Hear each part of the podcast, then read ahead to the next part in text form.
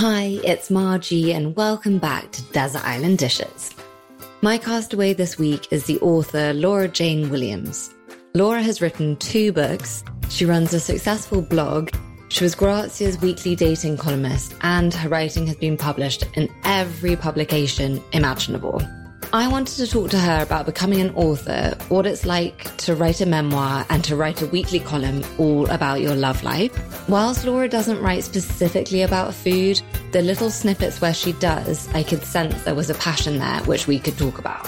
Laura has travelled all over the world, but it's the Italian cuisine she fell in love with, and I hope you enjoy hearing her desert island dishes. Hi, Laura. Welcome to Desert Island Dishes. Thank you for having me. Hello. Hi. so I just wanted to start by asking you, is being a writer what you always wanted to do? Oh, so what? Just straight for the jugular. yeah. No small talk. No small just talk. Was no. this always your hope and your dream and your aspiration? We'll talk about my relationship with my parents and, and my, my, grandparents in a minute. Is being a writer what I always wanted to do? Yes, and then I forgot for a bit. Yeah. And then I feel like it took a lot to come back to it. And then it was a case of like, oh, of course, I've been this way my whole life. You know, I remember jabbing a story I had written into the hip of the work experience girl in the playground at school. And I must have been like five or six. Yeah. You sort of, is it Picasso that says something about like you have to unlearn everything? I'm getting this quote completely, but basically, I learned that people like me don't write, people like me don't write books. A girl from Derby did all right at school, was top set for most things, but certainly not like exemplary behavior in anything. Yeah. The way you talk about writing in your books is that it's obviously something is like a really important part of who you are, not yeah. in terms of defining you, but I guess there's a, a, difference between doing something that you love just because you kind of need to do it and then pursuing it as a career. Career. Did you yeah. Like I think, you know, books were written by people not like me. Yeah. And I had to unlearn that. Yeah. You can only be what you see. You can only be what you see. And I, exactly. and I couldn't see anybody in the arts in my life. That was something other people did, and you did it as a hobby. Sure. Yeah, I think I was I was 21 just before my 21st birthday. I was I didn't go to university. I was on a houseboat in Kerala and I met these girls who were so clever and bright and northern. Yeah. and it sounds absurd that I didn't know all of those things could exist together yeah. that a girl with an accent could want to pursue things bigger than just what we'd been told was safe. Yeah. And um, I came home from that trip and was like, I'm going to go to university and I'm going to learn how to write and I'm going to make this my job. That's so cool. Yeah. That's something else that I wanted to ask you was that you traveled around the world and had lots of different experiences and then you went to university, yeah. which maybe it wasn't a thought out plan, but do you think actually that is quite a sensible way of doing it? Because then you end up studying something that is relevant. Oh, and- there is a reason that I graduated top of my class. Yeah. And that's because I had had four gap years and worked some shitty ass jobs. The jobs themselves weren't shitty, but they were a shitty fit for me. Sure. And I knew, right, I'm going to be top of the top, cream of the crop because I've tasted what it is to work something that I don't enjoy. And that was enough for a couple of months to save money to go traveling. I'm not doing that for the rest of my life. Yeah, that's so true. Maybe everyone should have to do that. It's like a real. I think um, the, the, the, yeah. the thing with university is we have kids, you know, basically at 14, you're already narrowing down the choices as you choose your GCSEs, you're already narrowing down the choices of what you might day want to go and study. It's all about what do you want to do? What do you want to do? What do yeah. you want to do? I feel so fortunate that I gifted myself really against the advisement of teachers, parents, anybody with any iota of responsibility in my life. And I gifted myself the experience of figuring out what I didn't want to do. And if there is one piece of advice that I would give my kids or the girls that I used to nanny that I wrote back in the second book, it would be, babe, don't worry. Don't, it doesn't always have to be, I want to do this. I want to do this. I want to do this. Try stuff, figure out what you don't want to do. Yeah, that's such good advice. I think there's so much pressure when you leave university, you say at 21, to know exactly what you want to do. the rest of your life. And I think that's why so many of our generation are really struggling Yeah. because it's sort of all these expectations from outside. Mm-hmm. Mm-hmm. And that seems like a good time to stop and ask you about your first dish of the day. Sure. What's the dish that most reminds you of your childhood? Oh my god, what's the dish that most remind me reminds me of my childhood? If you ask my mother what dish reminded her of my childhood, it would be the Campbell's meatballs in Okay, the red yeah. tins. And she tells stories about like, I just adored them. And she would be opening and she's like, it smells like dog food. you know, until you heat it up. And even then doesn't smell great. I'm vegetarian. Oh, you are? so Oh, I, didn't wouldn't I wouldn't that. go Okay, yeah, those, so that's even. but yeah, I think, and also, and and as a vegetarian, one of the things that I do miss, we always had Sunday lunch together. yeah. Always, always, always. And so Sunday tea would be cold roast beef sandwiches on like cheap white bread. Yes. And dad would salt it. oh, yes. And there's not a lot of things I miss, but that is so imbibed with being in front of the telly, everybody sort of thinking about the week ahead, those like salted beef shit bread. yeah, it has to be the Crap, yeah, crap supermarket bread. white bread. Yeah, yeah, yeah. it's the same with now. Christmas sandwiches. They're always better on that kind of bread. Yeah, absolutely. um, well, that sounds delicious. Yeah. So you wear a lot of different writing hats. You've written books Sure. and blogs and columns, and you teach. Yes. I wondered, of all of those things, if there was a favourite, what that might be. it depends which, not even what day you catch me on, which hour. Yeah. Which second you catch me on. They all feed into each other. I'm a better writer because of the ability to articulate what I think makes good writing. Sure. and the privilege of engaging with other people's work in that way makes me a better writer. My best friend also got a first class honours at university, and we say that's because we sat in the library together and taught, you know, there was no ink left in the red pen that we would use to write notes on each other's work.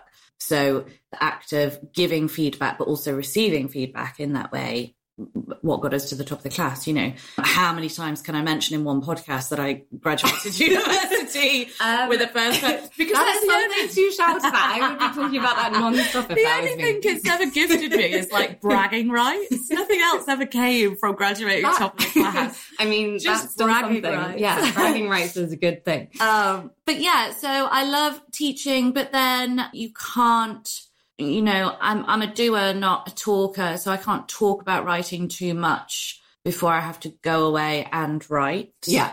probably my least Oh, yeah. favorite because it's not always about what you want to Yeah, do; it's what no, you don't yeah, want to do. yeah, It's not about.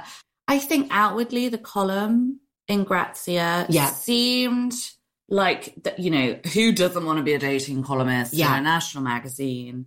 And actually, that threw up a lot of. It was what was it 500 600 words a week? It has to fit in with the message of the magazine. I was grazia emily maddock who was my direct editor at, at grazia. She gave me so much room to play but ultimately going out on a date on a tuesday and then writing about it on a wednesday you know that was um i'm not sure i would leap back into Yeah. something like that so quite so readily That's that's really interesting because I wanted to ask you about that. The pressure of coming up with a column each week must Mm. be an interesting process, and particularly when it's about dating, like having to find the inspiration for each column. Was that quite stressful? N- not finding the inspiration because actually it was like 10% of my actual dating life made it into those Okay. columns. Like they gave me this dating column because I was dating that much. Okay. Um, it was a full time job and I was just smart enough to like monetize yeah, it. that is smart. Um, yeah, I think because you never know, you know, when I wrote my memoir Becoming, everything was six years, seven years, eight years in the rearview mirror yeah. writing what even blogs i will sit on content until i know there's some kind of resolution even if the resolution is i don't know what the conclusion is Sure.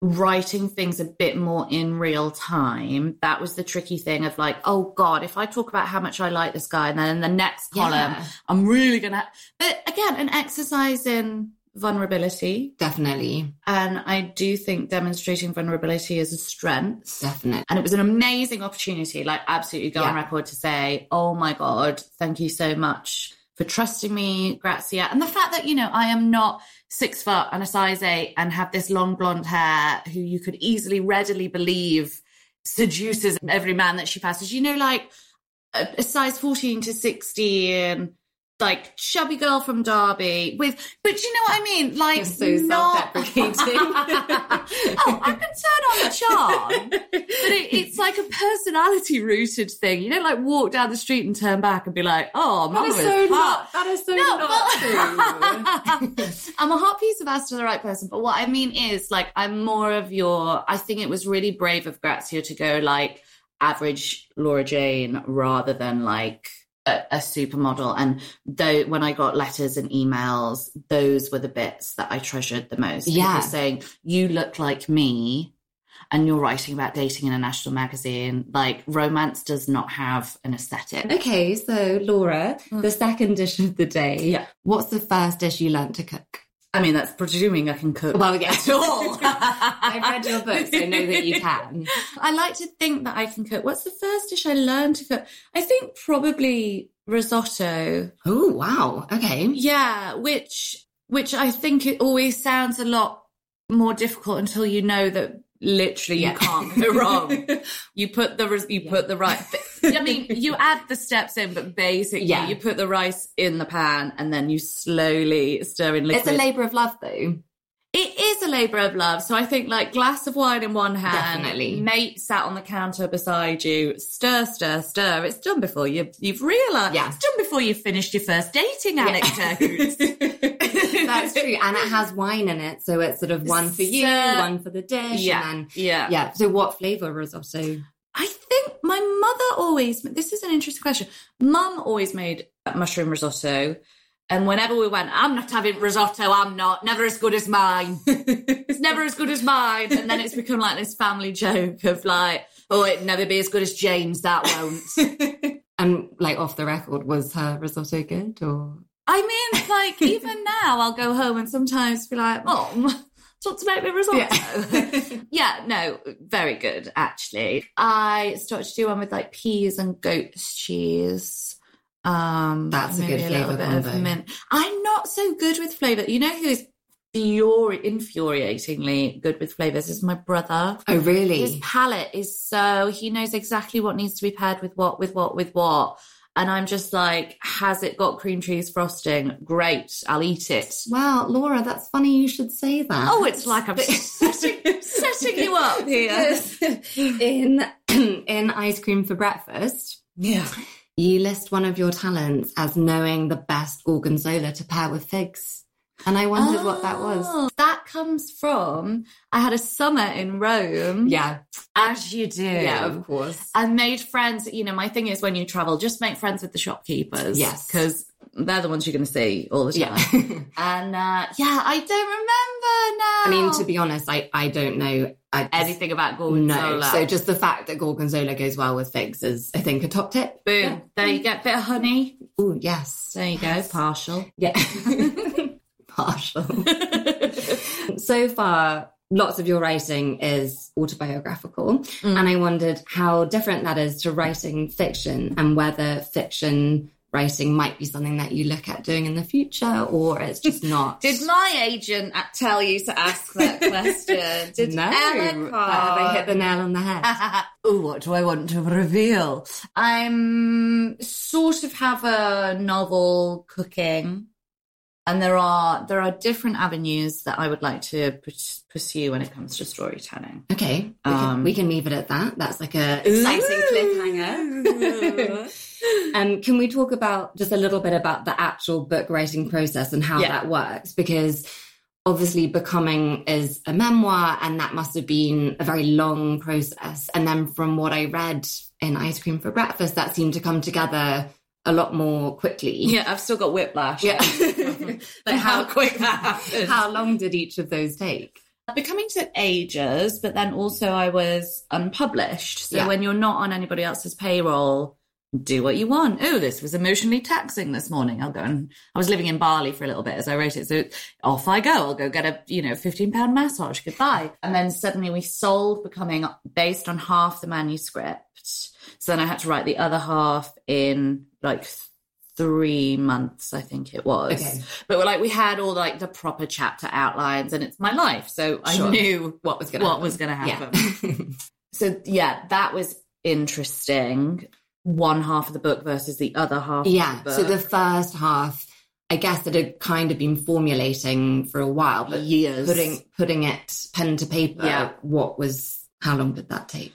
I've been working on maybe the first quarter, like on and off for years and years. And the thing is, again, you have to see what doesn't work to know what does work. So, like, probably actually the first half of the book took on, because I was still too close to the story, it probably had five or six iterations before I landed on telling the story almost as if it were a novel Yeah. And landed on that and went, right, okay, now I'm here. Now this is it. You got into your groove. I got into my groove. So, really, the whole of 2015. So, I left London at the beginning of 2015 and moved to Bali because you can live in Bali for £700 a month. And spoiler, you cannot live in London No. for £700 a month. Newsflash. Yeah. So it's literally writing for one website, generating a thousand pounds a month and spending 700 of it on like living in Bali. Yeah. So out there is where I really, really, really pushed it. And I had maybe a third of it by the time I signed my agent in the April. And then she had me push up the word count so that we had half. So it went out on submission in the August. We sold it in the September and then I had finished it by the December. That's amazing. Yeah. I mean, just as a non-writer, that's really interesting, like the process involved. Yeah. Okay, that seems like a good time to ask you what the best dish you've ever eaten is, Laura. Oh, mamma mia. it was most definitely Italian.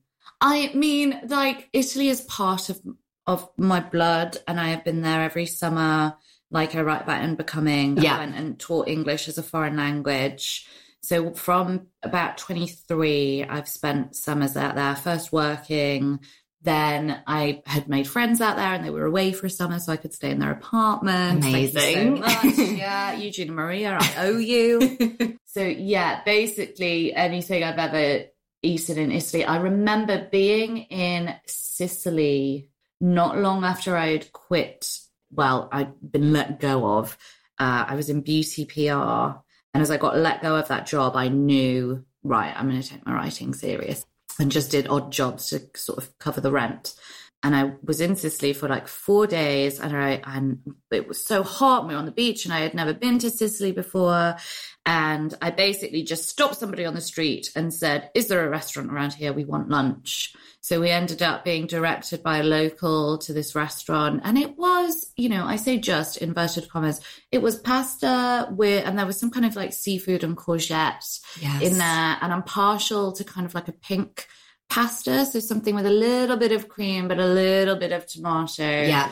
and we had a bottle of prosecco and this pasta that whole trip had a real sense of my life has begun this is it and and my life had begun That's actually, amazing. That's so nice. And so often hindsight is so Yeah. poetic so often things like that experiences are linked to food. Like I'm sure Yeah. that dish is one that you won't Yeah. actually forget. also one that I won't forget, also pasta. Yes. Lula, Lula Cafe on Logan Square in Chicago. I was just there this year. Yeah. They have the pasta yiayia dish, which is Greek inspired. And Okay. it's bucatini pasta. Yeah. So with like the little hole, the fresh egg noodles with the hole in the middle. Feta, dried garlic. So it's like crispy and cinnamon Ooh. with a little bit of cream. And I had it, my brother's boyfriend works there. So I went to go see him and I had it after a yoga class. I was starving. And then I went back almost every single day. I and love that when you, yeah, you find something that you really love and then just every day Yeah, have it. but he he was like, Laura, you know, this is an amazing place. You have to try something else. No, I No, don't. it's so good. and when I left, he printed me off the Lula menu, but changed every single dish on it to pasta yiayia. Pasta Oh, that's so Yeah. sweet. There you go. Okay, well that was a that was a great answer. Mm. So It's what- funny. Every time you ask me one of these questions, I'm like, oh, babe, I just don't know. Oh, I do. and then it like unlocks this. I know, but that's the really fun thing about doing this podcast is that people think they're a bit indifferent or they don't really care. And then, yeah, yeah. And then, yeah, it's just really interesting Yeah, finding it's out. not going to be half an hour, Yeah. is it? so whilst food is never the focus of your writing, Hmm. when you do mention it, I can tell from the way that you write about it, however fleeting that might be, that it's a passion. Have I read that correct? yes. So in becoming, um, there's one part that I wanted to ask you about in particular, and you probably are going to think that I'm really strange, but it's near the start. And I think it's when you just found out about your ex boyfriend and his new relationship, Mm. and you're devastated, understandably, and you're too devastated to eat, Mm. and you're talking to your best friend, and you cook him a porcini and goat's cheese omelette. Ever since I read about that omelette, it's like all I can think about. and it just really struck me because it's a moment in your life when most people might be reaching for the beans on toast. And it really struck me that that kind of shows that you know good food. I try to know good food. And privately, I think I know good food, but then being called out on that publicly, I'm like, oh, No, come know, on. Anyone who follows you on social media knows that you know good food. I, I, do you know what it is actually? I'm not sure that I know good food as much as I know good dining. okay, that's interesting. So what's what's the difference in your mind? So I might not be the best cook, but I know I'm a brilliant host. Okay. When I recommend a restaurant, typically it's because the food is of a certain standard. It's got to be good. Yeah. But for me, when I eat out, it's about, you know, my family taught me how to eat around a table, whether that was around the dining table, sort of growing up, and when we were a bit older in restaurants. They taught me what it is to, you know, a Sunday, a prop. I, I'm, I'm a, I love a good lunch. Yeah. I love a boozy lunch Yeah.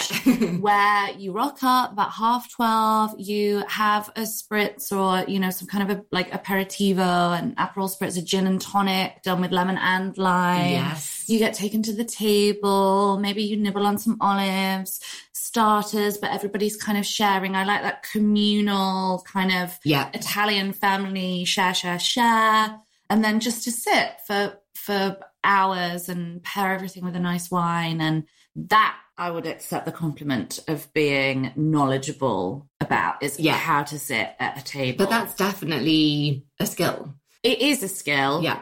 And definitely. having been a dating columnist, Yeah. I can assure you it's it's not one everybody possesses. It's not a universal one, that is for sure. And who knew? You know, that might not be important to the next girl, and that's fine. Yeah. But I didn't realize, and now I'm dating an Italian. Just, of course, like, of course, of course, I am. Of course, I'm dating a man that Yeah. cooks and can sit for hours Yes. over amazing That's food. a match like, made in heaven. it, well, who knew? Who knew? But just to go back to that omelette, Laura, I don't know why I can't stop thinking about it, but is that something you've made since? Is the porcini and goat's I cheese? it must. I've not made an omelette in a while, love. I'm not going to lie. So, Laura, the fourth dish of the day is your favourite sandwich. And we've already talked about the amazing roast beef sandwich that your dad made. Sure, we did. But now you're a vegetarian. Yeah. What would be your sandwich of choice? Oh my god! Well, uh, does it qualify as a sandwich? Well, I'm the one being interviewed. I'll decide. um, do you know a good lobster roll in a brioche bun? Oh, that definitely counts as a sandwich. Yeah, and good but- choice. Yeah, but does it? But yeah. No, it definitely. Yeah, does. when it's a lobster roll and the lobster has been mixed with the mayonnaise and it's in the brioche bun, I would say if that if that is available, and I went to stay with my friend, one of my close friends, Josephine. She lives out in um, Brooklyn, and I went to visit her for my thirtieth birthday. She grew up in Brooklyn, in fact, and had an amazing time in the city. But really, I love to be in the passenger seat of a car. I love like the music and the changing scenery and like the conversations that come up in cars. I once read that when the scenery changes, so does your state of mind. Ooh. And so if you're ever going to have an argument, have it in a car because you'll think about things in a different way. That's interesting. changes. And I had her drive me to, she like had very little say in this. She drove, because it was my 30th birthday, she drove me down to where the lighthouse, the place where the lighthouse is in the Hamptons, in the affair. And I can't think of the name of it, but like you go all the way through the Hamptons, the fancy houses. And um, and I said to her, I just I just want a lobster roll. Just want a lobster roll. It's not a And lot for a girl to sat- ask. It's not. but it was like $25. Because lobster's not cheap. so like in my head, you know, oh, little eight dollar like Yeah. local souvenir. It's twenty five dollars at a roadside cafe. and we'd driven for four hours and had to drive four hours home. But was it the best But- thing you've ever eaten? It was just everything about the occasion. I did see a picture of a lobster roll that I'd taken this last summer. This summer, time Yeah, blurs into one. But the caption I put underneath it is "Guess I'm a black widow because I just ate the love of my oh, life." Oh, is my point. I love that. Is my point. There is always a point. yeah, eventually, always. Oh eventually. No, that's a very good choice. Something I wanted to ask you was all your writing is incredibly personal and really honest. Natasha thank you. Pearlman, Mm. Grazia's editor, described you as being a general all round speaker of what is in our heads, which is a great title. But I just wondered, what is it like emotionally to write so personally? I think it takes more from me to not tell the truth than it does to tell the truth. Yeah. So it's not like this concerted effort that I must reveal my No. soul. Is it a cathartic process? Like getting your memoir down and out, was that part of the whole healing process? My mum was telling me a story about her best friend's boy being heartbroken. I say boy, he's about 30. Yeah. being heartbroken today. And I made a joke and said, you know, time to get a couple of grand out of it and write a book. You know, I think I can make a joke now that I was able to make money from this devastating thing. like Adele. like Adele. Let's have more comparisons with the Queen of Pop. Yeah, so I think it just felt like, you know, it was so just under the surface of, of my skin for so long because I was so devastated. Yeah. I couldn't understand why I wasn't getting over it. Like, I felt like my heartbreak went on for too long. I think I started to write to get it out from under my skin yeah.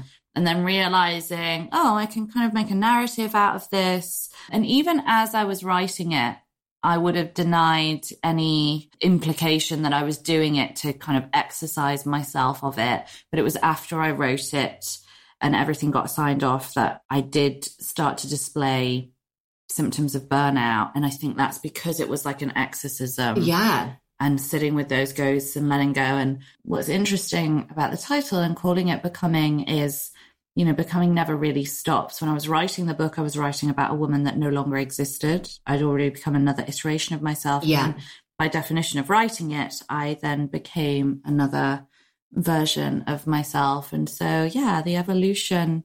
Yeah. It's not like you get to the end and it's like, the end. Yes, Like, that's yeah, never going to happen. Yeah, exactly. And it was so important for me. Spoiler alert, there is no great romance that saves me at the end of becoming. That was so important that I saved myself. Yeah, yeah, I was really pleasantly surprised that that isn't how it. because That you- I didn't know how it was going to end. Yeah, because it it's your happiness isn't defined by your relationship with someone else. It's The sort of- whole book is about my relationship, yeah, with Yeah. me. But then who could have known that I would have ended up so down in, you know, I was the lowest I'd ever been. I wouldn't wish it on my worst enemy how I felt after I finished becoming. And it took, took maybe nine months to, you know, a lot of hard work, a lot of therapy, a lot Yeah. of medication. Yeah, to get But kind of on an even keel. ice cream for breakfast came out. But of then it ice again. cream for breakfast. Yeah. really, you know, I'm seeing similarities with Adele. you know. Yeah.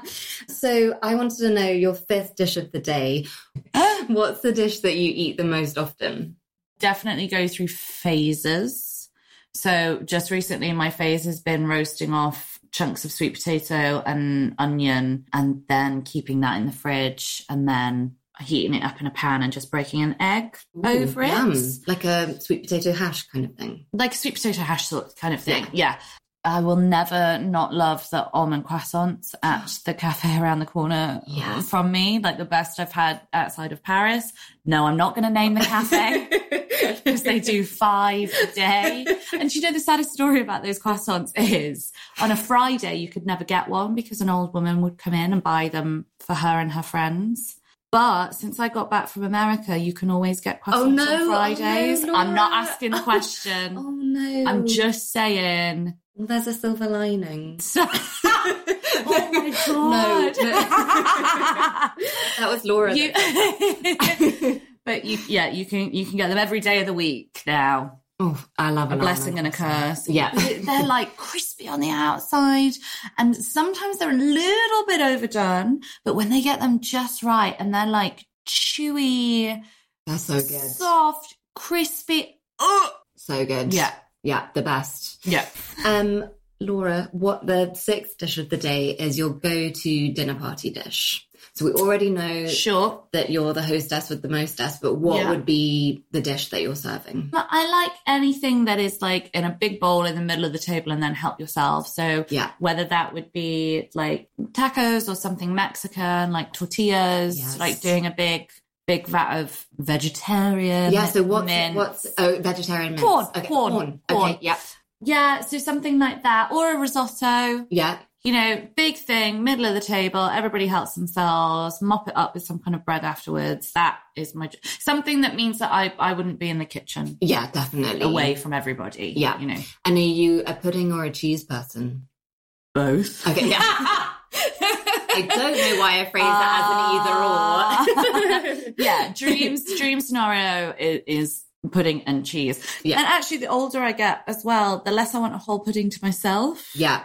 So just like a little t- taste of Little something. mouthful. Yeah, two mouthfuls. Yeah. maybe. and then yeah, a little a little cheese and a nice a nice yeah, sweet wine. Yes. I loved the bit where in Ice Cream for Breakfast, you sort of dissect the idea of defining yourself by what you do, where if you attach your self worth to something external, it means that you're in danger of never feeling good enough. Mm-hmm. And obviously, there's so many tips and life tricks within that book. Do you think that maybe becoming an agony aunt is next on the cards?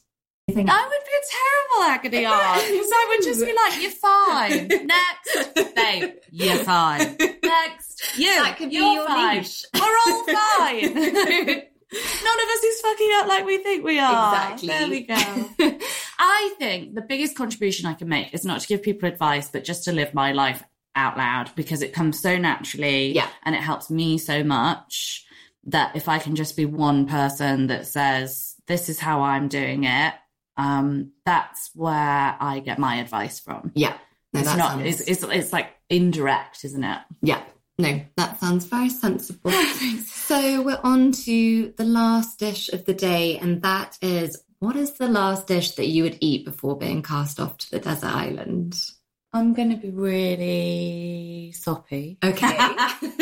we like soppy. And I'm going to say, I don't think there would be one specific dish so much as to sit at the bar in a restaurant with a bottle of wine and several courses just coming next to the guy that I love.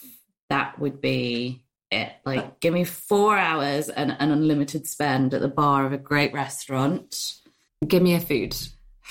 You're going off to the desert island, so Yeah, but isn't it the memories that are going to keep me full? well, yeah, but the the yes, Um, I sound so unromantic. but- You're like, yeah, babe, lovely, thrilled for you.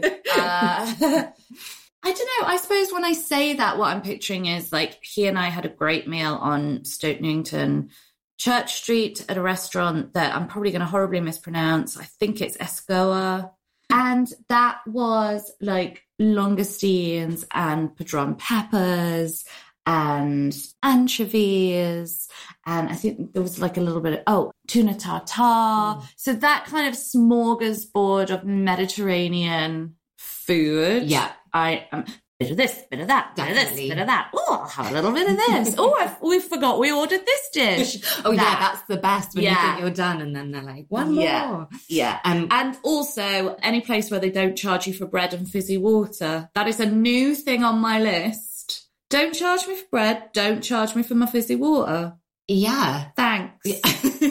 Brasserie Zédel and Piccadilly Circus are great for that. Unlimited bread, unlimited fizzy water. That is a good tip. Laura's top Sold. tip of the day. yeah. Um, that's it. Thank you so much for letting us hear your desert island dishes, Laura. Thank you for having me. Bye. Bye. So that was Laura Jane Williams's Desert Island Dishes. She definitely sounds like she knows how to host an excellent lunch party, and she's so fun, you know you would just have the best time. I love that of all the questions, it's the sandwich one that people really muse over and debate whether it counts as a sandwich or not. Now, I know I can't be the only one dreaming of a lobster roll, can I? I'm off to see if I can rustle up some kind of substitute with a prawn, perhaps. anyway, see you next week and thanks for listening.